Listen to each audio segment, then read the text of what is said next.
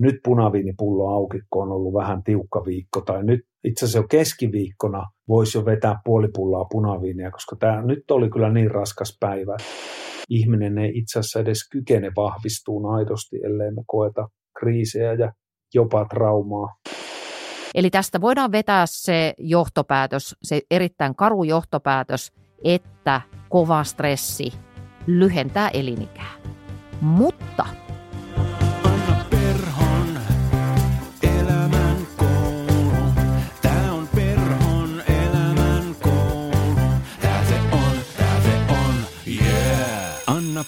Perhon elämän koulu. Anna tässä moi. Miten sul menee?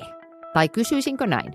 Asteikolla nollasta viiteen, kuinka stressaantunut olet? Jos sä vastaat, että no sellainen neljä miikka ja siitä ylöspäin, niin silloin tämä jakso on sulle. Jos sä oot siellä kolmosessa tai sen alapuolella, niin kuuntele tai joskus myöhemmin. Sitten kun sä oot stressaantunut. Koska tänään puhutaan stressistä ja vähän siitä, vähän siitä, miten sitä voi lievittää ja aika paljon siitä, miten siihen kannattaisi suhtautua. Tämä lähtee tietenkin taas näistä mun omista, itsekkäistä, terapeuttisista syistä.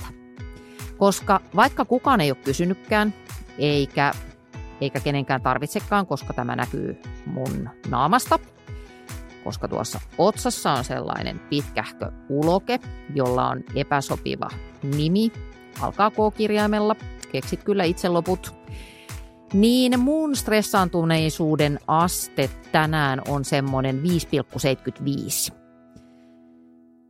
Ja se on ollut aika lailla tällä tasolla tässä nyt, mä sanoisin noin kahden ja puolen viikon ajan. Ja eilen tämä alkoi ensimmäistä kertaa tosissaan häiritä mua, koska mä en ole tottunut olemaan tällaisessa tilassa näin pitkiä aikoja. Mulla on siis yleensä mielestäni aika hyvä stressinsietokyky, mutta nyt on vaan kaistalla niin paljon kaikenlaista kamaa, että meinaa hirttää, tiedätkö, vähän niin kuin kiinni. Kysymys ei ole mistään vakavista asioista, vaan päinvastoin stressille itse asiassa hyvin tyypillisesti merkityksellisistä asioista. Mä olen todella stressaantunut, koska tähän kevääseen ja erityisesti tähän loppuspurttiin, mä aina ajattelen, kun mun työvuosi päättyy tuossa noin viikkoa ennen juhannusta, tai näin mä itselleni aina kerron, sitten mä sen viimeisen viikon teen vaan jotain, en mä tiedä, jotain kuittien keruuta tai sellaista pikkuhommaa. Mutta tässä on nyt tämä loppukirja alkamassa ja tänä keväänä mulla on ehkä enemmän asioita kesken kuin koskaan aikaisemmin. No, sitten kun tiedetään, että keskeneräiset tärkeät asiat on niitä asioita, jotka stressaa meitä kaikkein eniten, ja kun tätä höystetään vielä semmoisella menemättä yksityiskohtiin tähän yrittämiseen liittymällä melko aktiivisella pohdinnalla, että mihinköhän suuntaan tässä nyt sitten seuraavaksi taas lähtisi, ja pistetään vielä sieltä ikään kuin isoäidin laakerin lehtenä pieni häivähdys rahahuolia, kiitos ihanan vanhan puutalon, niin tässä sitä ollaan. No sitten mä tuossa maanantaina erittäin tervehenkisen ja kunnollisen veronmaksajan viettämän viikonlopun jälkeen, niin Mä tuossa noin 11 aikaan aamupäivällä, joka on yleensä ihan mun tuottoisinta työaikaa. Mä oon silloin kaikkein parhaimmillani, mä oon kaikkein tehokkain ja kone pyörii. Niin mä havahduin siihen, että mua nukuttaa aivan tajuttomasti. Mulla meinaa niin kuin kirjaimellisesti taju lähtee, kun nukuttaa niin paljon. Ja sitten mä puolitoista minuuttia ajattelin siinä, että mitä ihmettä, saanko jälleen koronan, ennen kuin mä tajusin, että ei Anna, et saa koronaa, vaan olet todella stressaantunut. Koska mun kehon tapa reagoida voimakkaaseen stressiin on se, että se haluaa, että mä poistun paikalta. Mua rupeaa siis nukuttamaan ihan tolkuttomasti.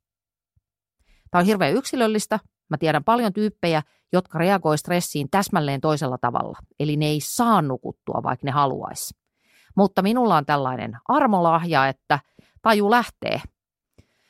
No sitten kun mä tajusin, että aa okei, me ollaan tässä gameissa, niin sitten ihan ensitöikseni mä annoin periksi ja otin siinä sellaiset pienet unoset, missä on kyllä kieltämättä semmoinen ihana syntinen sivuvivahde, kun se tehdään maanantaina keskellä päivää.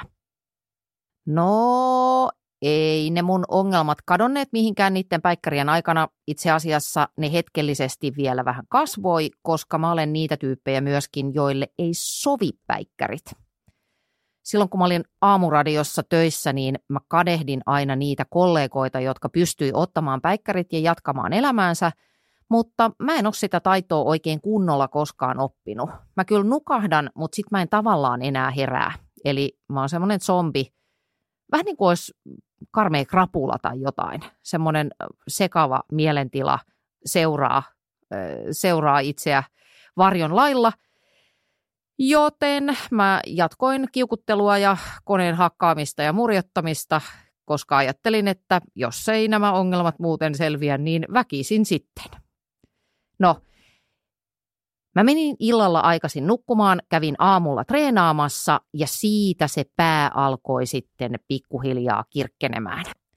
Mulla oli tämän viikon aiheeksikin mietittynä ihan toisenlainen teema, mutta sitten mä yhtäkkiä muistin siinä oman kärsimykseni keskellä yhden mun lempparikirjoista ja hahmoista, mitä tulee stressin hallintaan tai stressin käsittelyyn. On nimittäin olemassa tällainen kirja kuin The Upside of Stress, stressin hyvät puolet näin äm, vapaasti käännettynä. Tämä, tämä, on, tämä ei ole mikään ihan tuore kirja. Mä yritin etsiä tältä kirjasta vuosilukua. En löytänyt, mutta mä arvelisin, että tämä on ilmestynyt noin kymmenen vuotta sitten. Ähm, mutta ihan validia tekstiä edelleen. Tän on kirjoittanut tämmöinen psykologian tohtori kuin Kelly McGonigal ja hän opettaa Stanfordin yliopistossa ja on ymmärtääkseni paneutunut myöskin neurotieteisiin aika syvällisesti. Eli ihan kova muija, jos näin voidaan sanoa. Semmoinen disclaimeri tähän pohjille, että nyt tämä kirja ja sen sanoma, josta alan puhua, niin tämä on yksi näkökulma stressiin. Eli mä vähän aavistelen, että joku teistä, ehkä juuri sinä siinä kuulokkeet päässä, saattaa ärsyyntyä tämän kirjan sanomasta, koska se on tietynlaisessa ristiriidassa sen kanssa, mikä on meidän yleinen käsitys stressistä ja sen vaikutuksista. Tämä on hyvä kirja. Jos kiinnostaa tämän ohjelman jälkeen, niin etsi se jostain Amazonin nurkasta. The Upside of Stress. Story menee näin. Tämä Kelly, tämä kirjoittaja, oli pitkän aikaa Jenkeissä suosittu tämmöinen miten sitä nyt sanoisi. Siis tämmöinen hahmo, joka pyydetään aina esimerkiksi telkkariin tai radioon puhumaan haastateltavaksi silloin, kun puhutaan stressistä ja erityisesti stressin lievityskeinoista. Hän oli vetänyt tämmöisiä kursseja siellä Stanfordissa opiskelijoille. Ne oli hirveän suosittuja, mutta sitten tapahtui käänne. Tämä Kelly nimittäin törmäsi tämmöiseen tutkimukseen, joka muutti hänen näkemyksensä stressistä ja sen vaikutuksista ja johti siihen, että hän kirjoitti tämän kirjan ja hän on pitänyt tästä aiheesta esimerkiksi todella suositun TED Talkin, jonka on nähnyt tähän mennessä lähes miljoona ihmistä. Edittipöydän huomio tähän väliin. Tuota TED Talkia on katsottu noin 30 miljoonaa kertaa, eli pieni Numerosokeus, annettakoon tässä kohti Annalle anteeksi, mutta noin 30 miltsiä on siis oikea numero, eli hyvin suositusta TED Talkista on. Kyse toki on se vajaa miljoonakin ihan kivasti, mutta tässä nyt on huomattavasti isompi numero. Että editti pöydältä tämmöisiä terveisiä Annalle, mutta jatka vaan. Nyt mä referoin tätä tutkimusta tässä lyhyesti ja toivottavasti niin yksinkertaisesti, että pääset tähän kiinni. Mutta jos sua kiinnostaa yksityiskohdat, niin mä heitän linkin tähän tutkimukseen tonne tämän ohjelman show notesihin. No niin, homma menee näin. Tutkijaryhmä otti tällaisen 30 000 aikuisen otoksen ja esitti heille kaksi kysymystä. Yksi. Kuinka stressaantunut olet ollut viimeisen vuoden aikana? Ja kysymys numero kaksi. Ajatteletko, että stressi on haitallista terveytesi kannalta? Sitten nämä tutkijat alkoi seurata ihan väestörekisterin perusteella, että ketkä näistä 30 000 kyselyyn vastanneesta kuolivat. Heitä kiinnosti se, että millä tavalla stressi vaikuttaa ennenaikaiseen menehtymiseen ja heitä kiinnosti se, että miten asennoituminen stressiin vaikutti tähän samaan lukuun. Tämä ensimmäinen tulos ei ole mun mielestä surullista kyllä kauhean yllättävä. Eli nämä tutkijat havaitsivat, että ne, jotka olivat kertoneet olevansa kaikkein stressaantuneimpia, niin heillä oli 43 prosentin kohonnut riski menehtyä ennenaikaisesti. Eli tästä voidaan vetää se johtopäätös, se erittäin karu johtopäätös, että kova stressi lyhentää elinikää. Mutta, ja nyt tämä on se iso mutta, josta toi Kelly kirjoitti ton kirjan. Tämä 43 prosentin kohonnut tai 43 prosenttia kohonnut riski menehtyä ennenaikaisesti koski vain sitä ryhmää, jossa ihmiset sanoivat, että kyllä, olen todella stressaantunut ja uskon, että stressi on vaarallista terveyteni kannalta. Kun sitten taas nämä tyypit, jotka olivat erittäin stressaantuneita, mutta eivät uskoneet itse tai eivät ajatelleet itse sen vaikuttavan mitenkään haitallisesti omaan terveydentilaan, niin näillä oli kaikkein matalin ennenaikaisen kuoleman riski.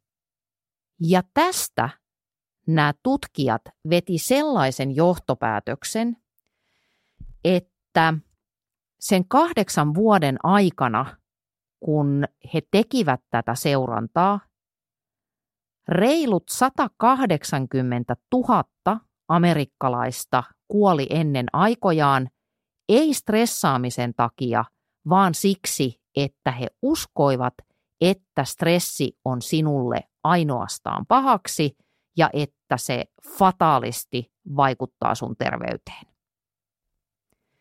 No nyt mä ymmärrän, että tämä tulos ja tämän kirjan sanoma saattaa tuntua jotenkin provosoivalta. Luin tätä itsekin ensimmäistä kertaa vähän kulmat koholla, mutta kun mä olin tätä vähän aikaa kelaillut ja ton kirjan rullannut läpi, niin mulla oli todella jotenkin helpottunut tai semmoinen kohottunut olo. Ja mä jotenkin intuitiivisesti ajattelin, että tämä on totta tai ainakin mä haluan, että tämä on mulle totta. Mä selitän tätä ajatusta vähän. Kun on väistämätöntä ja suorastaan toivottavaa, että me stressaannutaan elämässä. Se on toivottavaa sen takia, että stressi on elämää ylläpitävä voima. Ää, ei me saataisi yhtään mitään aikaiseksi, jollei siellä taustalla olisi sellaista pientä drivea, joka laittaa toimimaan. Totta kai stressi voi mennä överiksi. Me joudutaan ongelmiin sen kanssa silloin, kun palautumisen kanssa alkaa olla vaikeuksia jne, jne, jne. Mutta tämä tällä kertaa ei ole nyt ohjelma siitä. Vaan mä luin tota kirjaa kasvavan innon vallassa sen takia, että se tarjoaa myönteisiä näkökulmia siihen, mikä on väistämätöntä. Eli kun mä en läheskään aina voi vaikuttaa siihen, että mä olen stressaantunut tai olosuhteet mun ympärillä on sellaisia, että ne luo stressiä, niin mikä olisikaan mukavampaa kuin se, että mulla on tämmöistä tutkittua tietoa siellä takana, johon mä voin turvautua ja ajatella, että okei, tämä ei tunnu nyt kauhean kivalta, mutta päivän päätteeksi tämä ei ole niin vaarallista ja mä saatan jopa hyötyä tästä. Mä kerron esimerkin. Tässä kirjassa kerrotaan myöskin tämmöisestä Elijah Crum-nimisestä tutkijasta, joka tuli alun perin kuuluisaksi siitä, että hän teki sitten taas tällaisen tutkimuksen, jossa hänellä oli koeryhmänä siivoojia, jotka kokivat, että he eivät liiku tarpeeksi. Ne ei siis täyttäneet jotain tämmöistä päivittäistä liikuntatavoitetta, mutta heiltä meni samaan aikaan ohi se, että siivoojan, siivoojan työhän on valtavan fyysistä. Siinä esimerkissä muistaakseni laskettiin, että vaikkapa yhden sängyn petaaminen, hotellisängyn petaaminen vie jo itsessään 60 kaloria. Mutta nämä siivoojat eivät ole tottuneet ajattelemaan, että se heidän työnsä itse asiassa on liikuntaa, hyötyliikuntaa. Ja sitten kun tämä Crumin tiimi valisti näitä siivoojia ja kertoi heille, että hei, ette ehkä aina ehdi ja jaksa mennä rankan työpäivän jälkeen salille tai lenkille, mutta ei se mitään, koska tämä teidän duuni on mitä parhainta liikuntaa. Se on paljon parempi kuin se, että te ette tekisi mitään. No, sitten niitä siivoojia seurattiin neljä viikkoa. Tämän kokeen alkaessa heiltä oli mitattu verenpaine, he olivat olleet punnituksessa, siinä oli muitakin tämmöisiä mittauksia. Ja tämän neljän viikon jälkeen, kun heille oli pidetty varsin lyhyt briefi siitä, että no, siivoaminen on liikuntaa, niin heidät mitattiin uudestaan ja havaittiin muun muassa, että heidän painonsa oli jonkun verran laskenut, verenpaine oli laskenut ja työtyytyväisyys oli merkittävästi lisääntynyt verrattuna tähän verrokkiryhmään, jolle tätä samaa tietoa ei annettu. Ja tästä sitten äh, tämä Crum ja hänen ryhmänsä vetivät nimenomaan sen johtopäätöksen, alustavan johtopäätöksen, että se, miten ihminen asennoituu johonkin asiaan, äh, niin sillä on jopa fyysisiä vaikutuksia hänen terveyteensä. No sitten tämä sama porukka testas ihmisten asennoitumista nimenomaan tähän stressiin. Lyhyesti ilmaistuna he esittivät kaksi tämmöistä väitekimaraa, joista toisen pointti oli se, että stressi on sulle haitallista ja toisen pointti oli se, että stressi on sulle hyödyksi. No ei ole kauhean yllättävää, että suurin osa porukasta oli herttaisen samaa mieltä siitä, että stressi on haitallista ja sitä tulisi välttää kaikin keinoin. Ja sitten vähemmistö oli sitä mieltä, että stressistä on itse asiassa hyötyä ja se auttaa mua parempiin suorituksiin. Haluaisitko elämänkouluun livenä?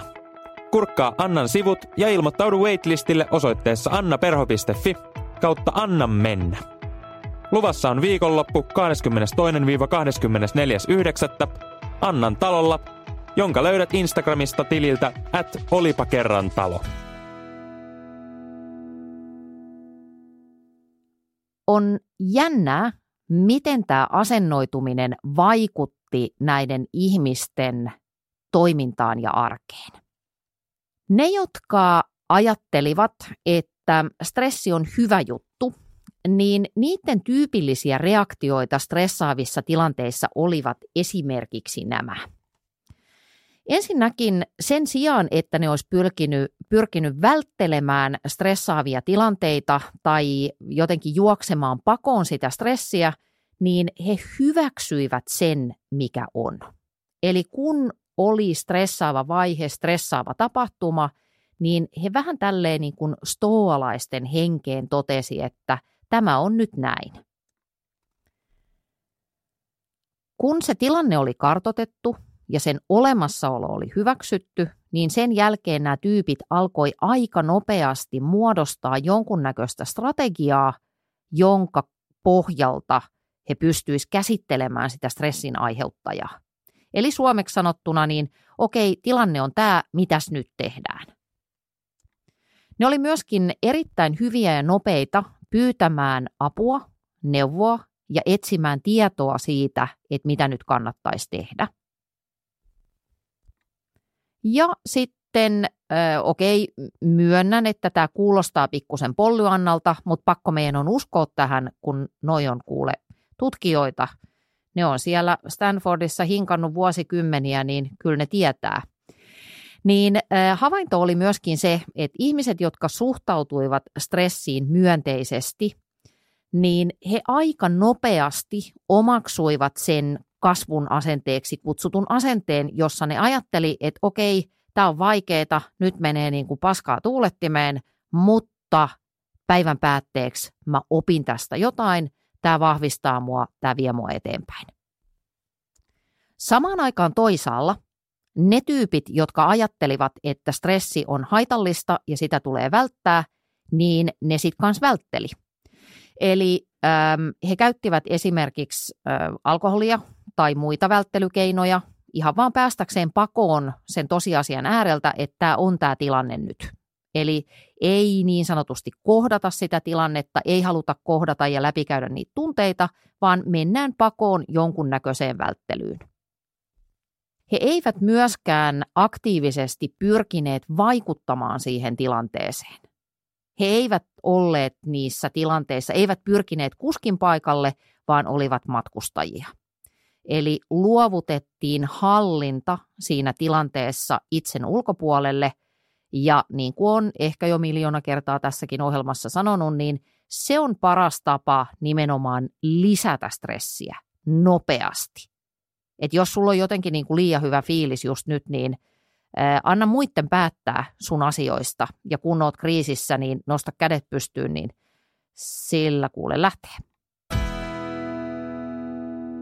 Näiden ihmisten reaktiot on hyvin yhteneväiset sen kanssa, että mitä tämä Kelly McConigal sitten tässä kirjassa ehdottaa stressin lievittämisen keinoiksi.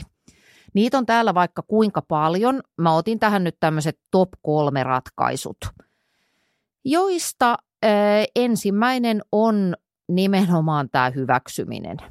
Tämähän tulee siis tosi monissa, ei, ei se tietenkään ole tuon kellyn keksintöä, vaan se on stoalaisuutta, se voi olla vaikka hyväksymis- ja omistautumisterapiaa, se voi olla mindfulnessia, buddhalaisuutta, whatever you name it, mistä itse tykkäät. Mutta pointti on siinä, että kun ollaan stressaavassa tilanteessa – niin sen sijaan, että juostas pakoon, niin vedetään käsijarrua ja pysähdytään, vedetään henkeä ja tarkastellaan sitä tilannetta, että hei, että mistä tässä nyt oikein on kysymys? Mitä on tapahtumassa? Miksi on näin kurjaa? Onko täällä jotakin sellaista, johon mä voin omilla valinnoilla vaikuttaa?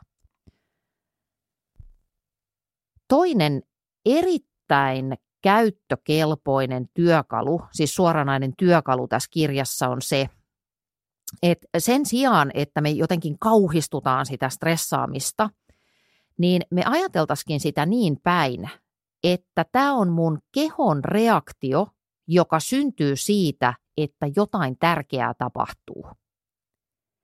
Täällä on paljon sovelluksia ja yksi sellainen, mitä mä itse käytän ihan todella säännöllisesti on se, että kun mä oon ollut kova jännittämään aikanaan esiintymistä, niin olen sitten tietysti vuosien varrella etsiskellyt monenlaisia keinoja siihen, että, että miten, miten se jännitys ei kääntyisi paniikiksi. Ja yksi parhaimmista jutuista, jonka olen löytänyt ja joka toimii, on se, että mä ajattelen, kun mä huomaan, että syke vähän nousee ja nyt rupeaa jänskättää, niin mä ajattelen näin, että tämä ei ole vaarallista, vaan mun keho mieti viisaasti palvelee mua sillä tavalla – että se valmistaa mua tärkeäseen tapahtumaan. Tämä ei olekaan jännitystä tai niinku pelkoa, paniikkia, kauhua, vaan tämä on innostusta. Tämä on tällä hetkellä pikkusen övereihin menevää innostusta, mutta kun mä saan kanavan ja suuni auki, niin tästä jalostuu jotain paljon parempaa kuin se, jos mä menisin jotenkin puolinukuksissa vaikkapa jonnekin lavalle puhumaan. Ja tämä on just se ärsyttävä juttu, mistä ammattiesiintyjät, kuten minäkin nykyään puhuu, että odottaa sitä, että vähän jännittää. Koska se tarkoittaa just sitä, että keho ja aivot on valmistautumassa ja virittäytymässä antamaan parastaan. Silloin tällöin, harvoin, mutta silloin tällöin mulle käy sillä tavalla, että sitä viritystä ei tule. Ja se on outo juttu, että vaikka mä pystyn tavallaan niin kuin näyttelemään, näyttelemään puhujaa, niin se mun sisäinen palaute, se fiilis siitä, että miten meni, niin se ei ole koskaan niin hyvä kuin silloin, kun siinä on ripaus kauhua mukana. Eli jos vielä tiivistän, niin se, että sun keho oirehtii ja tuntuu stressaavan, niin se kertoo myös siitä, että nämä on tärkeitä juttuja. Tämä ei ole samantekevää. Ja tätä tarkoittaa se, mihin mä viittasin tuolla alussa, että merkityksellinen elämä on aina myös stressaavaa, koska ne asiat, joista me välitetään eniten, ne myöskin stressaa meitä eniten. Jos ei sua stressaa, niin et sä sitten niin kuin kauheasti välitäkään, niin? Edit tässä moi. Haluatko Annan puhumaan porukallesi tai vetämään valmennuspäivää? Laita viesti info at annaperho.fi ja laitetaan asiat kuntoon. Sitten vielä kolmas tämmöinen hirveän mielenkiintoinen poiminta tästä kirjasta oli se, että me kaikki tiedetään, että silloin kun me ollaan stressaantuneita, niin meidän elimistö erittää stressihormoneja, niin kuin vaikka adrenaliinia tai kortisolia ja näin. Mutta mulle tässä kirjassa oli uutta se, että kun me ollaan stressaantuneita, niin elimistö vapauttaa myöskin oksitosiinia. Oksitosiini on tämmöinen rakkaushormoni, niin kuin kansankielisesti sanotaan. Eli se ohjailee meidän aivojen, voisiko sanoa, sosiaalisia vaistoja. Se, se laittaa meidät kurottamaan kohti toisia ihmisiä. Ja tämä on mun mielestä ihan valtavan mielenkiintoista, että stressireaktioihin on ikään kuin sisään rakennettu semmoinen mekanismi, joka vahvistaa meidän stressin sietokykyä. Sitä kautta, että tämä oksitosiini saa meidät haluamaan ja tavoittelemaan toisten ihmisten seuraa, tai siis jonkun turvallisen ihmisen kanssa käytävää keskustelua. Vähän niin kuin puhuttiin siinä polyvakaaliteoria-jaksossa, jos olet kuunnellut sen, niin äh, kun me ollaan tai ollaan stressaantuneita, niin paras tapa lievittää sitä, paras tapa päästä siellä stressitikkailla ylöspäin sinne stressittömän pään tilaan on muiden ihmisten hyväksyntä ja seura ja kosketuskin. Eli jos tämän kääntäisi jonkunnäköiseksi neuvoksi, joka nyt tietenkin on ihan itsestään selvää näin sanottuna, niin se olisi tietenkin se jälleen kerran, että avaa suusi ja puhu luotetun ihmisen kanssa siitä, mikä riivaa, niin se jo helpottaa. Plus, että tuolla kirjassa vyörytetään esimerkkejä siitä, että kuinka paljon stressaavassa tilanteessa helpottaa se, että sä autat muita ihmisiä – siis vaikka tuntuu, että ei olisi kaistaa tehdä yhtään mitään, niin muiden ihmisten jeesaaminen selkeästi tämän konikalin keräämien ja prosessoimien tutkimustulosten mukaan niin vähensi stressituntemuksia. Se lievensi niitä, kun me jeesataan muita. No, sitten kun mä siinä kotona väsymyspäissään haahuilin ja vähän murjotin, tai paljon, niin ja nyt tämä on taas semmoinen juttu, että on vähän niin kuin hashtag lääkkeet loppuko, mutta oikeasti yhtäkkiä alitajunnan arkusta plöps putkahti ääni, joka kuuluu rakkaalle ystävälleni Harri Gustasbergille, kollegalleni, jota suuresti ihailen. Ja Harin ääni sanoi näin, että Anna, sinä ja minä olemme sellaisia ihmisiä, että me emme työstä väsy tämä lausahdus liittyi johonkin pidempään keskusteluun, jollaisia mulla on välillä Harrin kanssa ilo käydä.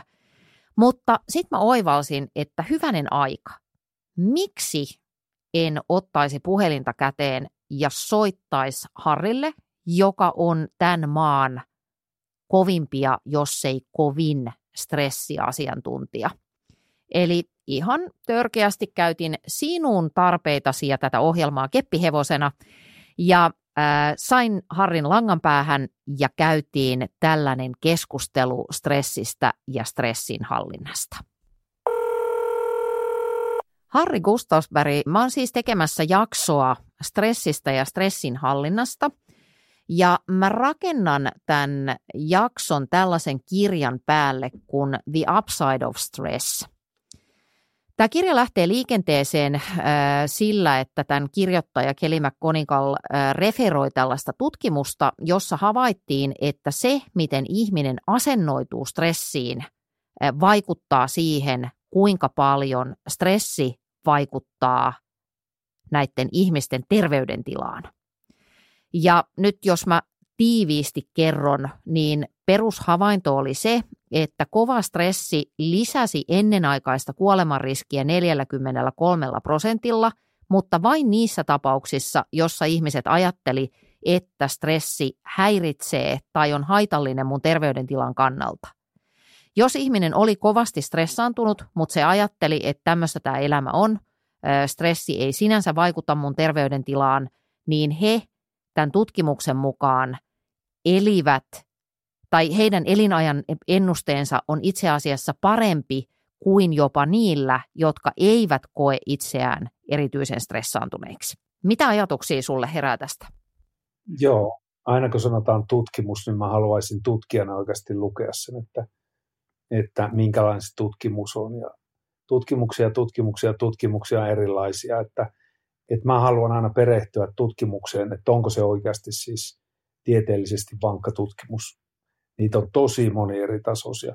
Pelkästään mielipidetutkimukset, mä en pidä niitä ollenkaan tieteellisenä tutkimuksena, että tietyistä asioista ihmisten on hankala muodostaa mielipiteitä, mutta siis se, että mieli, mielen tulkinta on keskeisessä roolissa siinä, miten kehon fysiologia mukauttaa toimintaansa siihen mielen tulkintaan. Ja samoin kuin se feedback loopi, että kun sä tulkitset jonkun asian uhkaavana, vaikeana, epämiellyttävänä, niin se autonominen hermosto aktivoituu ja kehossa tapahtuu erilaisia muutoksia. Ja ne muutokset, mitä kehossa tapahtuu, esimerkiksi verenpaineessa tai sykkeessä tai näitä tämmöisiä fysiologisia, biologisia muutoksia, niin niiden uudelleen tulkinta on sitten taas, niin kuin, että, että ahaa, nyt minusta tuntuu, että mulla on vähän perhosia vatsassa. Se, että aa, nyt, nyt nyt, nyt minun kehomielitila menee siihen tilaan, että mä oon helkkari hyvä tässä. Tai sitten se tulkinta, uudelleen tulkinta, aijaa, että nyt, nyt alkaa histaa rinnasta ja nyt, nyt mulla stressaa. Tavallaan sillä tulkinnalla on siis keskeinen rooli siinä, että miten ihmisen biologia käsittelee sitä stressiä. Ja se voi olla niinkin mielenkiintoinen asia kuin kieli. Siis jonkun kieli on ehdollistunut, tiedätkö, siihen, että se sanot sanan jossain tilanteessa ja se, se sana on ärsyke, josta mieli tekee tulkinnan siitä, mitä sinun kehossa ja fysiologiassa tapahtuu. Ja tämä on aika siis hankala asia, koska fysiologia on niin hienosääteinen mekanismi, että yleensäkään sit me ei tunnisteta niitä alkavia muutoksia. Ne alkavat muutokset on tosi, tosi nopeita, ne on herkkiä, kehossa tapahtuu paljon asioita, ja sitten ihminen ei edes itse asiassa tajua, että mitä siellä tapahtuu. Ennen kuin se vireystila, siitä tulee ehkä tämmöinen epätasapainotila, jolloin silloin jo puhutaan, että silloin se stressireaktio itsessään on niin voimakas, että mielen tulkinnalle ei ole enää mitään merkitystä. Viittaako tämä vaikkapa siihen, jos mennään, ajatellaan jotain todella arkista tilannetta, että tietyt sanat tai termit voivat jo itsessään trikkeröidä ihmisessä tämmöisen stressitilan, jolloin se jotenkin jäsennelty ajattelu tai semmoinen tietoinen ajattelu katkee ja sä siirryt johonkin tilaan. Ja palautejärjestelmä on nopea. Aivojen palautejärjestelmä on tosi nopea.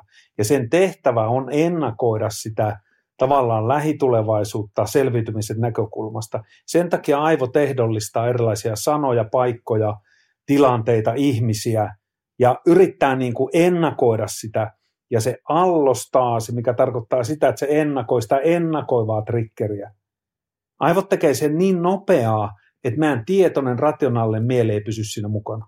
Mu- muuta kuin oikeasti, että, että, että jos haluaa ymmärtää tätä asiaa, niin tähän, tähän pitää oikeasti niin vähän perehtyä. Voiko tuommoisen supernopean reaktion ikään kuin keskeyttää ja vaihtaa suuntaa? Ei. Ei reaktiota ei pysy. Reaktio tulee aina. Me ollaan, me ollaan siis aikanaan tätä huippuammattilaisten kanssa testattu ja treenattu. Ja ihmiset, jotka ei tee mitään muuta työkseen kuin treenaa, niin reaktio tulee aina. Ja sitten meillä oli alun perin oli semmoinen ajatus, että ehkä me pystytään, kun me ollaan oikein kovia, niin saamaan se reaktio pois. Impossible. Ei onnistu. Reaktio tulee aina, mutta tämä suunnan vaihtaminen, tämä on se idea, että, että jos puhutaan akuutin stressin hallinnasta, niin meidän pitää ennakoida myöskin mieleltä sitä, että, että kohta voi tulla.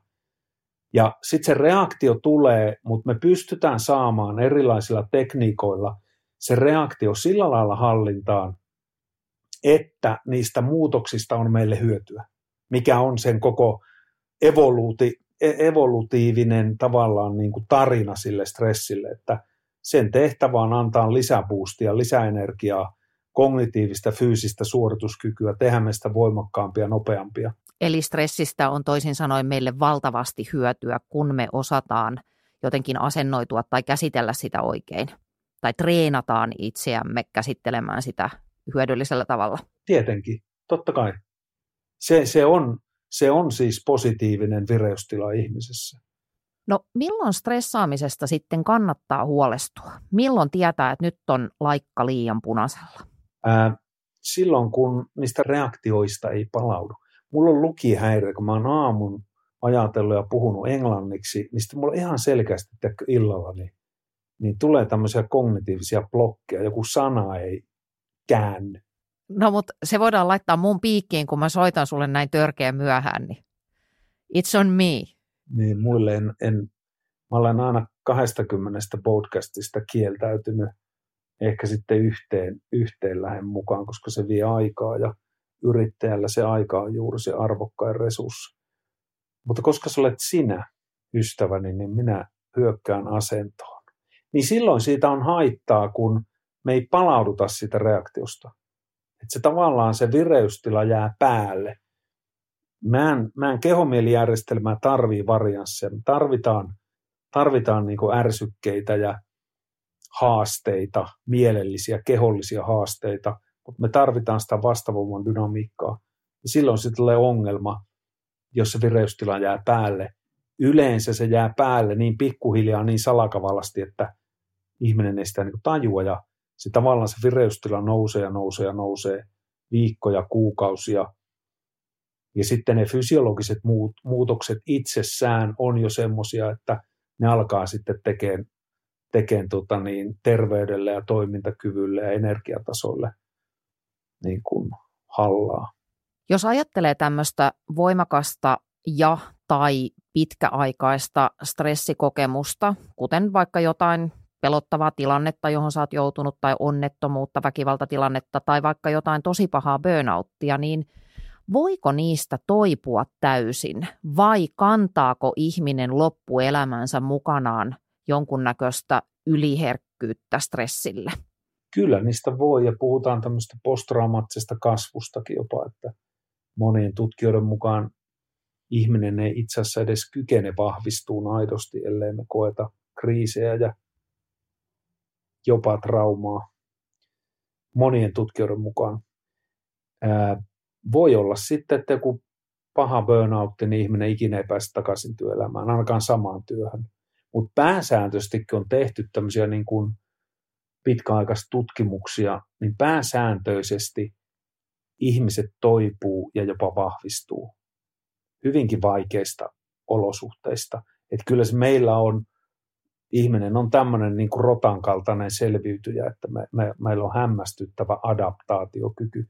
Puhutaan tämmöistä adaptatiivisesta energiasta. Et silloin kun on pakko, niin ihmisillä, ihmisillä on jäätävä voima ja sitkeys ja kyky sietää erilaisia asioita. Ähm, mikä on tyhmintä, mitä voi tehdä lievittääkseen stressiä?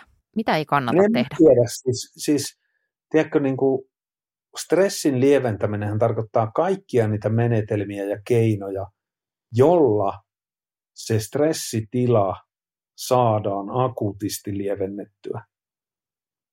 No päihteet esimerkiksi toimii, ylensyöminen, tämmöisen niin paskaruuan syöminen antaa hetkellisen mielihyvän, kun vetää rasvaa ja sokeria. Ja, ja, ja täm, tämmönen, nämähän on aika yleisiä tämmöisiä niin, kuin, niin sanottuja stressin lieventämiskeinoja, et, et koska on vähän väsyttää ja ahdistaa ja on sitä tätä, niin äkkiä, äkkiä mielihyvää. Siinä on se ongelma, että siihenkin tämä järjestelmä tottuu. Ja kun tämä järjestelmä aktivoituu, puhutaan tämmöistä palkkiojärjestelmäaktivaatiosta, kun järjestelmä aktivoituu, se on luontaisesti, muuten tykkää tietenkin järjestelmä siitä, että saa, saadaan ruokaa ja rasvasta ja kaikkia. Mutta sitten se järjestelmä aktivoituu siihen, ehdollistuu, ja sitten se alkaa ehdottaa sulle aika itsenäisesti, että, että tota, nyt punaviinipullo auki, kun on ollut vähän tiukka viikko, tai nyt itse asiassa jo keskiviikkona voisi jo vetää puolipullaa punaviinia, koska tämä nyt oli kyllä niin raskas päivä. Se mieli alkaa tavallaan kehittää semmoisia kummia ennakoivia juttuja, mitä se ei tietenkään tajua, niin kuin, kun ei aivo, aivojen tehtävä ole tehdä ihmisestä tervettä, vaan yrittää jotenkin sitä selviytymisen mekanismia edesauttaa, niin sitten tämmöisillä, just tämmöisillä nopean mielihyvän aktivaatioilla, niin, niin tota, siinä voi, voi olla, että siinä ajaa itsensä niin kuin pahempaan loukkuun. Mm. No mitä sitten, jos sä et kykene kauheasti vaikuttamaan stressin aiheuttajiin? Et sulla on hirveä huoli vaikka jostain asiasta, sanotaan, että sun lapsi on kipeä tai sun läheisellä on asiat huonosti jne, niin mi- mitä sitten voi tehdä, jotta ei seko? Ei mitään. Ei silloin ole enää mitään tehtävissä. Se on, se on tota, ihmistä aina kysyy, että, että silloin kun on oikeasti hankalaa, niin et sä mitään silloin tee. Sä, sä elät niillä resursseilla, mitä sulla on. Mutta jos, jos, jos aihe kiinnostaa, että sä haluaisitkin henkisiä voimavaroja lisää ja haluaisitkin kehittää mielen taitoja tai stressinhallinnan taitoja, niin ne on sellaisia asioita, mitä pitää tehdä arjessa. Niin kuin sun pitää alkaa elää niiden asioiden kanssa eri tavalla. Ja vasta sitten se resurssi, siitä, siitä taidosta tulee tulevaisuuden resurssi. Mutta sillä hetkellä, kun tilanne on päällä, niin sä toimit juuri niillä resursseilla, niillä taidoilla, mitä sulla on sillä hetkellä. Sillä hetkellä kukaan ei kasaa mitään millään neuvolla tai nikseillä, niin tota, ei onnistu. Ei onnistu. Mutta jankutan vielä sen verran, että jos on, on tiedossa, että se tilanne tulee olemaan päällä pidemmän aikaa, vaikka joku taloudellinen stressi tai vastaava, niin eikö silti jotain voi treenata tai alkaa treenata silloinkin? Vai tarkoitatko että ne voimavarat on silloin niin pienissä, että sä et välttämättä niin kuin ikään kuin opi? Riippuu ihmisestä, yksilöstä, tilanteesta, kokonaisuudesta. Se riippuu tosi monesta asiasta. Ja yleensä, yleensähän, tiedätkö, niin kuin strategiat on kirjoitettu verellä. On semmoinen sanonta, mikä mikä tota, kertoo siitä, että ihmiset kiinnostuu asioista vasta kun se on sulle konkreettia, vasta kun se on sulle tärkeää. Niin moni alkaa kiinnostua stressinhallinnasta tai henkisistä voimavaroista tai näistä mielentaidosta, miten sä kehität mielentaitoja, että sä ajattelet taitavammin, että sä pystyt hahmottamaan tilanteen eri tavalla, jotta sä pystyt katsomaan asiaa kolmannesta perspektiivistä, jotta sulla on suhteellisuuden tajua, niin yleensä ihmiset kiinnostuu sitten vasta, kun se elämä alkaa kolhiin. Harvoin aikaisemmin. Eli pakko on paras muusa tässäkin hommassa. No aika usein, aika usein.